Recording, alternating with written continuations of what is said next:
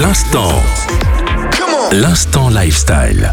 Hello, c'est Noéline Tous les 4 ans, le mois de février finit le 29 au lieu du 28. C'est ce qu'on appelle une année bissextile et ça tombe en 2024.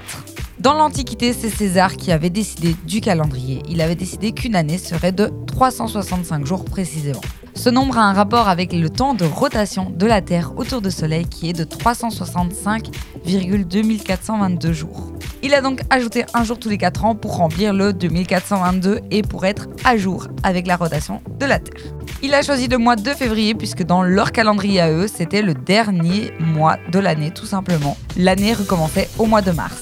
Sauf qu'avec des petits calculs, ils se sont rendus compte qu'en ajoutant un jour tous les 4 ans, eh bien après plusieurs années, nous aurions d'office un décalage de 10 jours par rapport au Soleil. Pour régler ce problème, en 1582, on ajoute une nouvelle règle en plus. Tous les 400 ans, on supprime 3 années bissextiles.